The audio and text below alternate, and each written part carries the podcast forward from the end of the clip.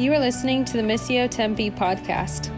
We are a church of missional communities, living as a family of missionary servants for the good of our city. For more information about our church, visit missiotempe.com. We hope this teaching encourages and challenges you to faithfully take up your role in the Missio Dei. So, one of my favorite, I'm not a big film person, but one of my favorite directors of films is a guy named Christopher Nolan. Christopher Nolan. Jessica, right on. He's done movies like uh, Dunkirk, Dark Knight, Inception, Interstellar. Now, some of the movies, if you guys have been part of an experience of Christopher Nolan film, like if you've watched Inception, I feel like his movies follow a similar pattern. For 99% of the movie, you have no idea what in the world is going on, right?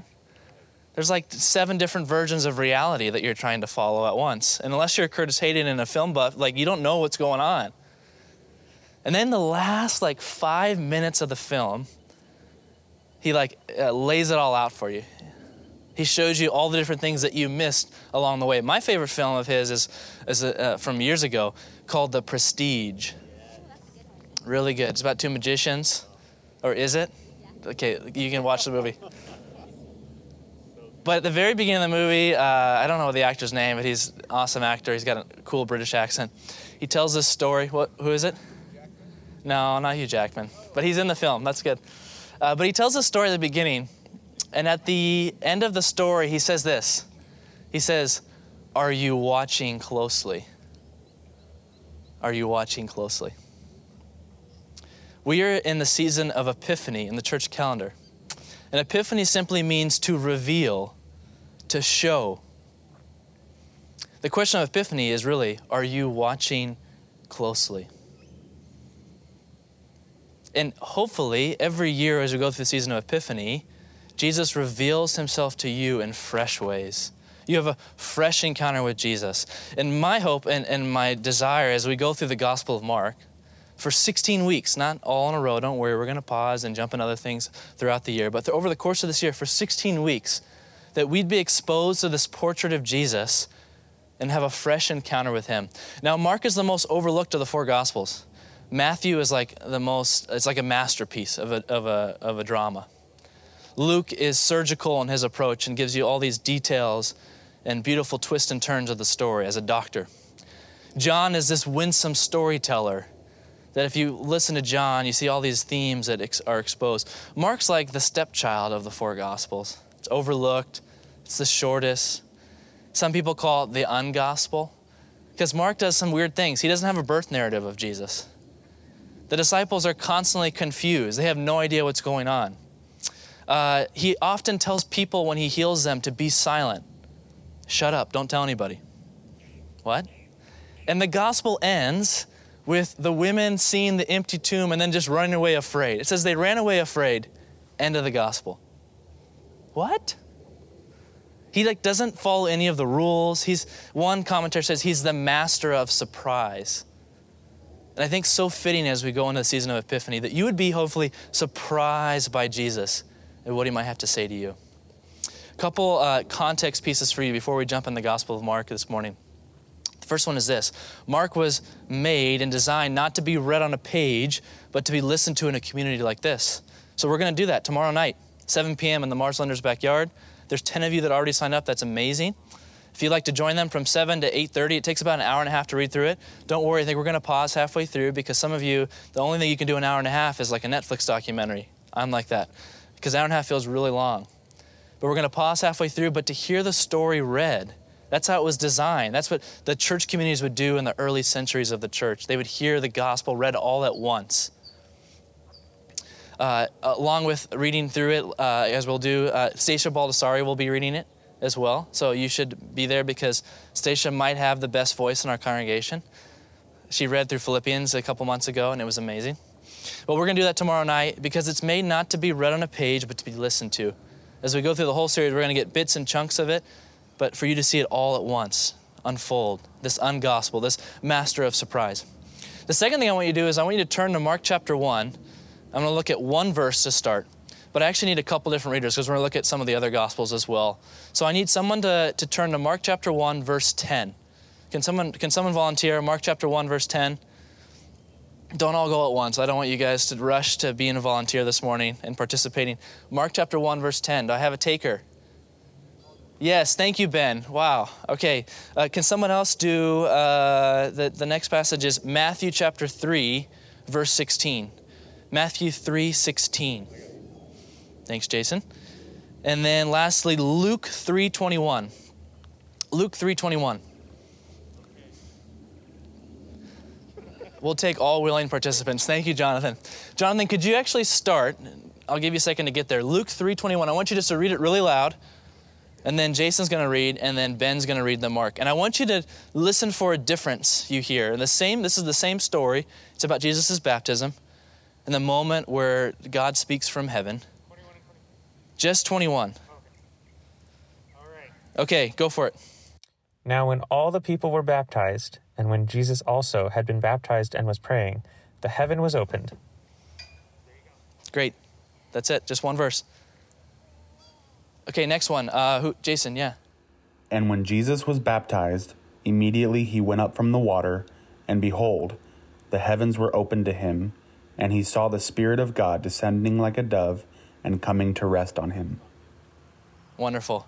And Ben, you have you have a big truck coming by. So uh, you might want to wait just a second. All right. Just as Jesus was coming up out of the water, he saw heaven being torn up and the Spirit descending on him like a dove.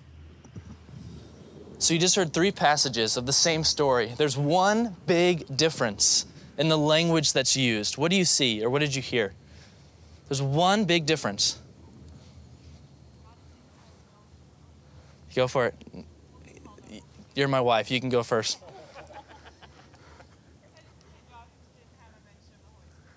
Mention of the Holy Spirit. Oh man, see, she's pointing out something that I didn't even notice. There's two main differences. That's what she's. Why she's so great. Yes, Cole.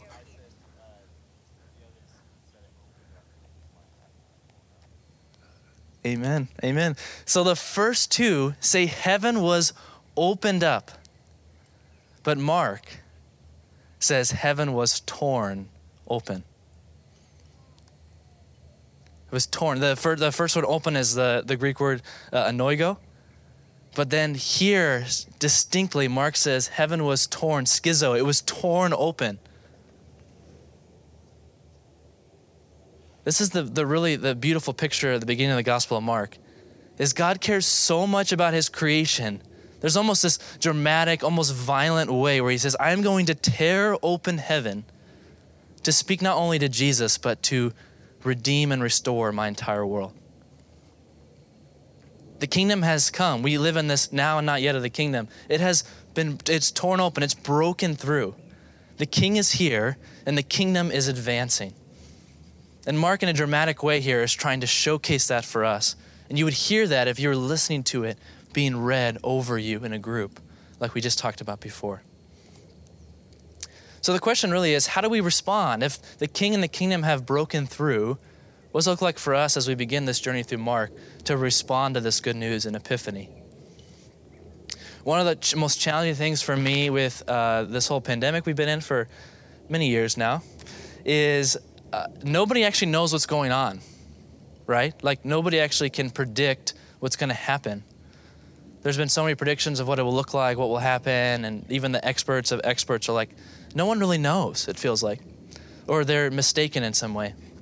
There's in many ways no pattern. There's been families in our church where uh, the husband will get sick and the wife won't. How does that work? There's no rhyme or reason, there's no pattern. But what I want to show us here this morning in the Gospel of Mark, chapter 1, is really the pattern of the kingdom. I think there's four movements in the Gospel of Mark, chapter 1. There's this pattern in the kingdom. And one of the ways for us to read the Gospel of Mark is to take our role as one of the disciples. That, that's an encouragement for you if you're reading through the Gospel of Mark to, to put yourself in one of the place of one of the disciples, following along Jesus and how they're responding to him. Uh, the parable of the sower in Mark chapter four is like the is the key to understanding the whole gospel. Those different responses to the to the good news in, in Mark chapter four with the sower and the seed are our responses to Jesus and in different ways we miss or we, we see him correctly.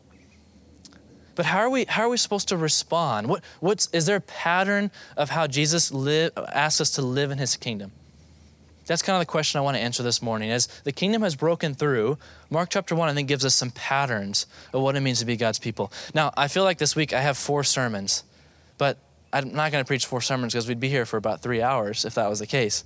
But I would like to break us into four groups and have one of the people in your group give a mini 2-minute sermon on the passage I'm going to give you.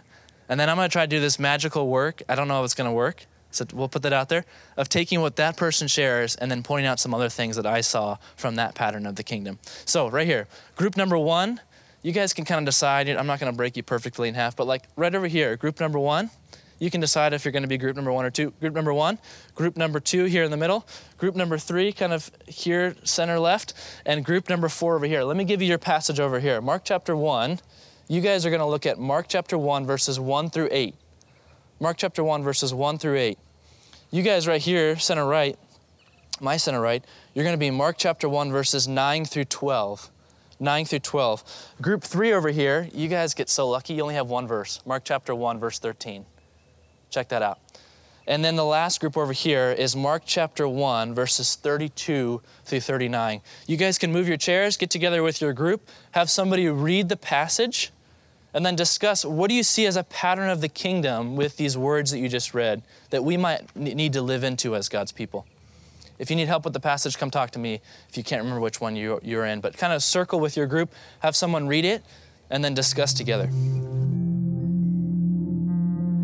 The beginning of the good news about Jesus the Messiah, the Son of God, as it is written in Isaiah the prophet I will send my messenger ahead of you who will prepare your way a voice of one calling in the wilderness, Prepare the way for the Lord, make straight paths for him. And so John the Baptist appeared in the wilderness, preaching a baptism of repentance for the forgiveness of sins. The whole Judean countryside and all the people of Jerusalem went out to him. Confessing their sins, they were baptized by him in the Jordan River. John wore clothing made of camel's hair with a leather belt around his waist, and he ate locusts and wild honey. And this was his message. After me comes one more powerful than I, the straps of whose sandals I am not worthy to stoop down and untie.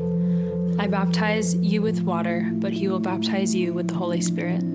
At that time, Jesus came from Nazareth in Galilee and was baptized by John in the Jordan. Just as Jesus was coming up out of the water, he saw heaven being torn open and the Spirit descending on him like a dove. And a voice came from heaven You are my Son, whom I love. With you I am well pleased.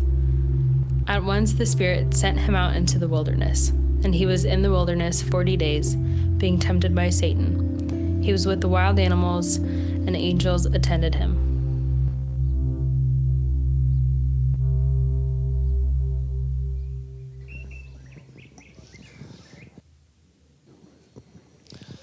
All right, all right. You did enough sermon prep, hopefully. Hopefully, you've picked your preacher. You're going to give your best one minute sermon here in a moment. Don't worry, group four over here. You guys get to go last. Group one's going to be the, the struggle bus over here.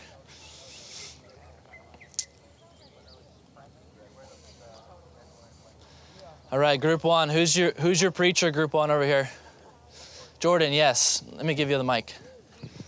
Uh, so, our passage was about John the Baptist preparing the way and we talked about how I've just had Star Wars on my mind a lot recently, and that whole saga starts with episode four. So it's really in the middle of the story, and that's where Mark is. We're in the middle of this story. It's the beginning of Jesus's saga for us, and so it references Isaiah that um, John is the voice in the wilderness to prepare the way. So there's already this story that's already happening, and then preparing a way for the rest of the story.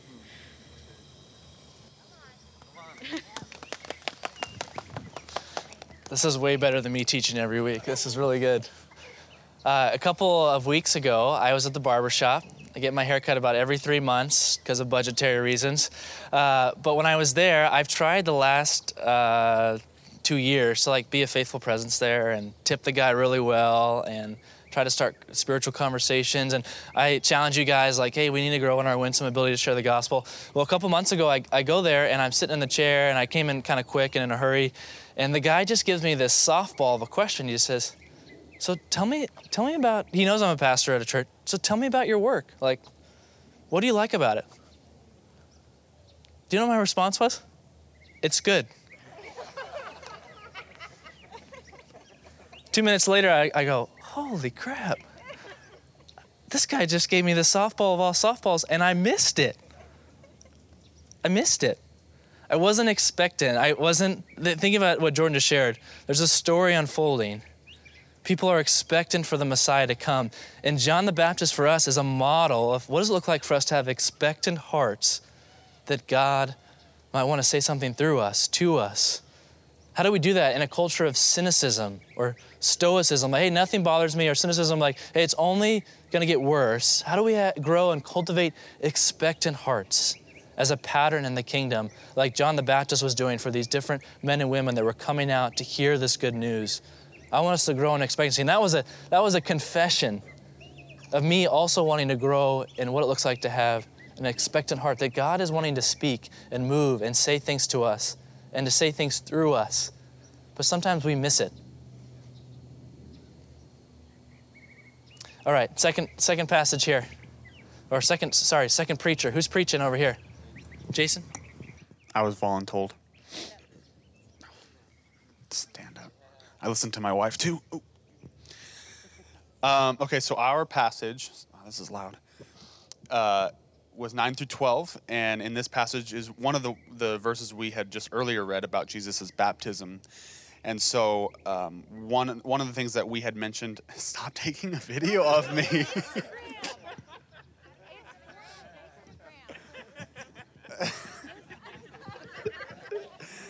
I'm, uh, okay, so, oh my gosh. I'm like, I'm so embarrassed right now.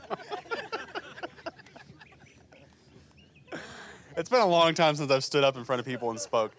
Um, so, Jesus being fir- the first like thing we noticed as a group was like the fact that Jesus had to be baptized by John. Like Jesus, the Son of God here on earth, like what's going on here? Why does he need to go through this? And and obviously in you know in another gospel it kind of explains that a little bit, but but Mark doesn't include that. He just says Jesus was was baptized. Um, but then we also kind of noticed that you know talking about patterns in the kingdom even though this wouldn't necessarily be a pattern in the kingdom as it were supposed to be um, jesus is kind of fulfilling a pattern that we've seen throughout all of the scriptures um, where god gives an identity to a people and then immediately goes into a time of testing. Um, so he goes out into the uh, mark says the spirit immediately drove him out into the wilderness right after his baptism. And so with Adam and Eve, he creates them, he gives them identity, they're tested, they fail. And then you can move on to Abraham, and the same thing, he gives them a new identity, new name, tested. And Abraham, one of his tests, he succeeds, but most of the time he fails.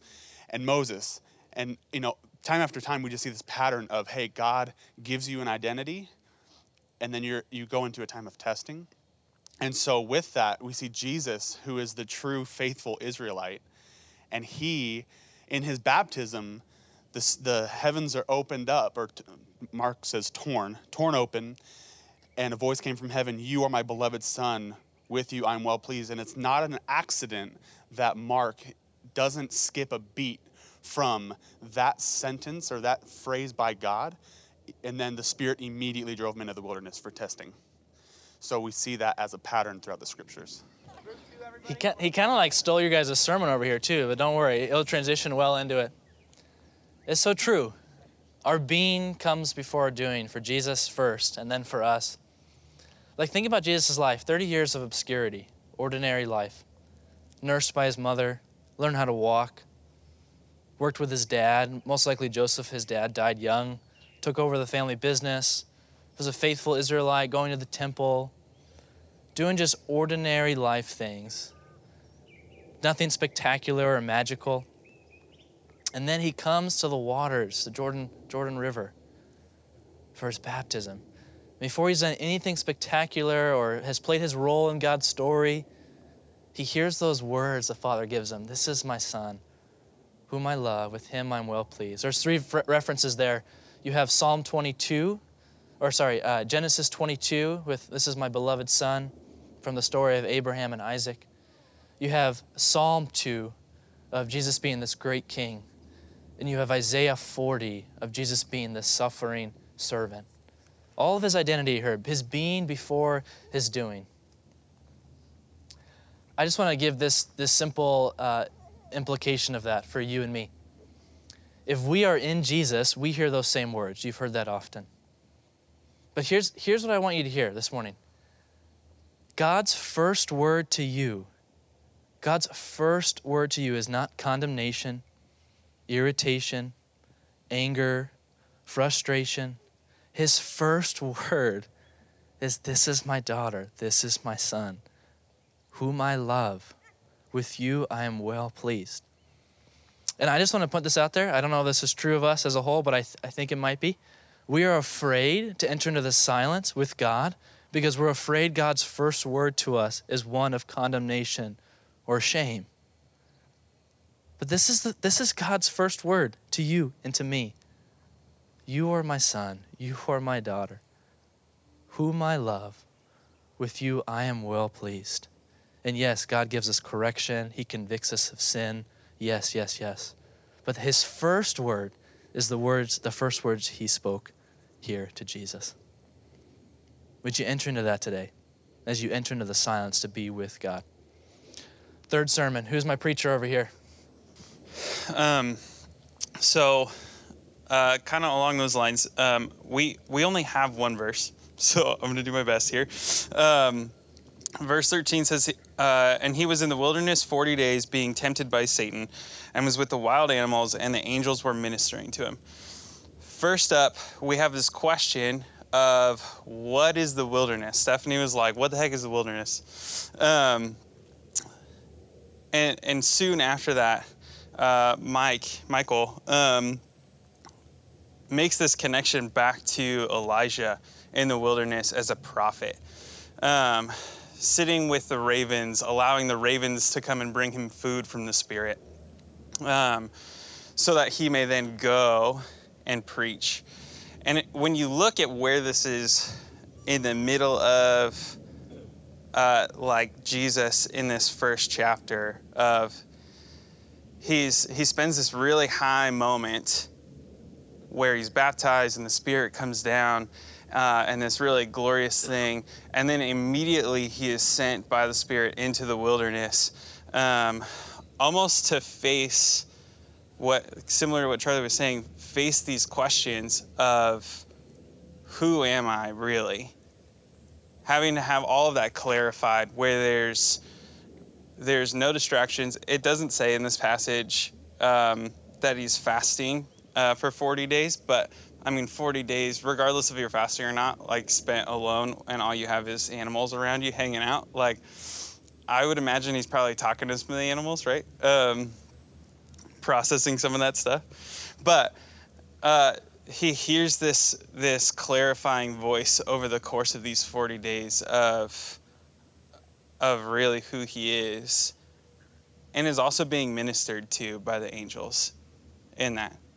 And so in a in the patterns, right, we have this like to be with God in the darkest place and also to be ministered to by his angels in order to hear kind of the healing the healing power of of his truth, his goodness, his love in the midst of all of the darkness before being sent out. You spend any amount of time as a human, you will face some sort of wilderness. Suffering of some form, your body will break down. You'll face a consequence of a sin or a choice that you've made. You'll experience depression, anxiety. Like you will face wilderness if you haven't already. Jesus was led by the Spirit into the wilderness. And I think the great lie of the wilderness, as this is a pattern in the kingdom, is that the great lie is that you go alone into the wilderness. But you don't. Jesus didn't go alone into the wilderness, he had the Spirit and the angels attending to him. What's the wilderness that you face right now? What, what is that? Whether it's something that's been done to you or a consequence that you're experiencing in some way. What's, what's, what's, what's your wilderness? And how might God want to meet you in that place? Psalm 23 God leads you in green pastures and quiet waters, but also through the darkest of valleys. If you're going to face the worry of the wilderness, you need the words of your baptism. Jesus was in the wilderness from those good and assuring words. And if you don't remember those words, as Jesus was tempted, you'll be tempted to justify the ends. The means will justify the ends. Jesus was tempted to get the kingdom through an alternative way, not through the cross. And you'll be tempted in the wilderness to take shortcuts to get to the thing that you want or you need or you desire instead of holding to those words of your baptism. All right, last sermon. Who's preaching over here? Come on. Okay, so we had um, verses 32 through 39, and it's honestly uh, a lot of what you guys were talking about. Um, kind of, I kind of saw like a connection um, through each of those verses leading up to this. We kind of see all all of what you guys were talking about about the solitude and um, sharing and um, healing. And so, what we see in verses 32 through 39, we see Jesus um, casting out demons and um, healing um, various diseases. And then we see him go into a time of solitude and commune with the Lord um, by himself. So he's not in the wilderness for 40 days, but he is taking that time to um, like pray with the Lord and um, be with the Holy Spirit. And um, and so, kind of the themes that we saw were uh, through these verses were uh, sharing. He takes action after that sharing. So not only is he speaking to those, he's healing and he's casting out demons. And then um, after that action, he goes and he um, spends time with the Father in solitude. And so I think that's a great model of how we are to live. Like all of those are great, especially when we do those um, together, when we have a little bit of solitude, when we have a little bit of communion with the Father and communion with each other. Um, and um, what really stuck out to us was the end of this section. Uh, in verse 37, it says, They found him, uh, Jesus. The disciples found Jesus and said to him, Everyone is looking for you. And he said to them, Let us go uh, to the next towns that I may preach there also, for that is why I came out. And so we kind of talked about, you know, the fragrance that Jesus leaves kind of encourages us to seek, continue to seek Him and continue to follow Him. He doesn't just like give us all the answers and like He wants to build that relationship and He wants to uh, not only like does he seek us out and pursue us but like he allows and uh, lets us seek him? And so kind of what we we saw that was really interesting was that he doesn't turn around and oh yeah they do want to like talk to me. I'm gonna like tell them everything. No i'm gonna go into the next city with and share with other people. And um, like even when things that I've been wrestling with, like in verse 34, um, he casts out demons and he doesn't allow the demons to speak. And that's just super interesting because even demons can like proclaim that Jesus is Lord and they like, they can't help but say that. And so um, I think, yeah, in the, in the later verses, um, when he, uh, tells his disciples that, okay, let's go to the next town, it kind of encourages the people that he just shared with to continue to like press in and um, follow him. So, yeah. If you guys don't know Cole and Taylor, you should get to know them. They've been part of our congregation the last couple of months. Taylor, well done. How many of you guys have been part of a church summer camp? Oh, come on. How many of you guys have been baptized 10 times at a church summer camp? There he is. All right, that was for you, Ryan. I used to love summer camp growing up. It's one week of intensity. You don't shower for a whole week, at least if you're the boys' cabin. Girls probably do that, but not in the boys' cabin. You don't shower for a week and you build all these friendships and you become best buds with everybody. The end of the week, cry night happens and you're crying and hugging your smelly roommate and you're committing that night like, God, I'm gonna go down this mountain and I'm gonna throw away my Game Boy and I'm gonna break up with my girlfriend that I've been dating for two days on this trip and I'm gonna uh, stop looking at bad stuff on the internet, and I'm gonna I'm gonna do all these things. God, I'm gonna change. I'm gonna I'm gonna be different when I come down. Then you come down that first week, you're like, I'm gonna read my Bible every day for an hour, even though I haven't done that at all the last year.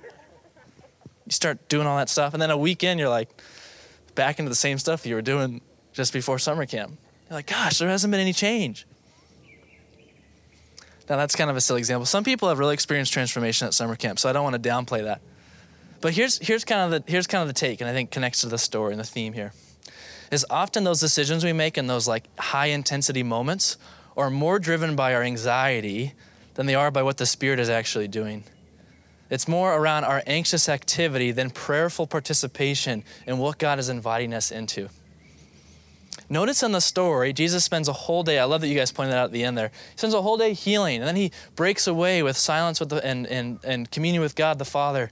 And then they come looking for him in anxiety. Hey, hey, Jesus, there's, there's more people over here that need to hear from you and need to be healed. And what's his response? Okay, let's go to the next town. What? Because Jesus was able to cut through the tyranny of the most urgent to do the things the Father actually asked him to do. What does it look like for us to not get caught up in the tyranny of what's most urgent, to do the things that God has actually called us and invited us by His Spirit to do? And there's that rhythm here we see him of both work or, or participation in God's kingdom and rest. And this is just an encouragement for us. Notice Jesus' rest or silence comes out of active engagement in his story. His rest and silence doesn't come out of a recovery day he needs because he's been distracted all week in all these different stories. So he just needs to like watch Netflix for 12 hours to like catch up because he's been in a hurry and in a rush and doing all these things that aren't even part of what God has for him. But his rest comes from active engagement in the world. What does it look like for you and me to have that rhythm of work and rest as we walk with Jesus, as we're not uh, confined to the tyranny of what's most urgent? I'm going to invite Kenny and Brian up to the front. I want to have you turn over to Mark chapter 15, verse 58. Mark chapter 15, verse 58. Sorry, 38, not 58. Mark chapter 15, verse 38. Jesus was able to cut through the anxiety of the crowds to do exactly what the Father's will was which led him ultimately to the cross.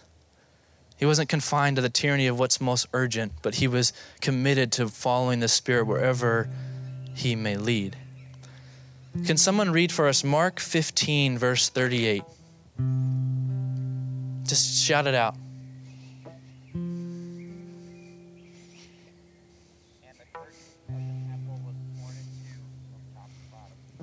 the curtain of the temple was torn in two from top to bottom. Does that sound similar at all to a passage we read earlier at the very beginning? Mark 1:10. Heaven was torn open. So heaven came to earth. And here, the only other use of the word in the entire gospel is the curtain was torn in two. The good news, my friends, the why we gather every Sunday, why we're the church, is God didn't wait for you to tear through to get to heaven. God came from heaven to you and me on earth to redeem and restore and to put back right the ways it's been twisted and distorted. And because He tore the curtain in two, God's presence was sent out. And now you get to feast with the King of all kings every Sunday. Like, think about that. You're invited to this table before you were excluded from. You were a beggar that just looking for crumbs. And now you've been invited to pull up your chair next to the king because heaven has been torn open and heaven has come to earth for you and for me. And so we celebrate this table every week. Recognizing that we get to sit next to the King, to feast with Him, to feast on His body and His blood, to be nourished so that we might be expectant. We might remember our identity. We might face the worry of the wilderness with the waters and the words of baptism.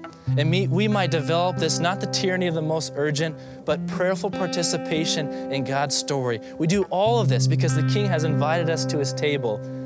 The curtain has been torn in two, God's presence has been sent out. So, would you stand with me? We're going to read these verses that we read every week from 1 Corinthians, and then we're going to recite the mystery of our faith.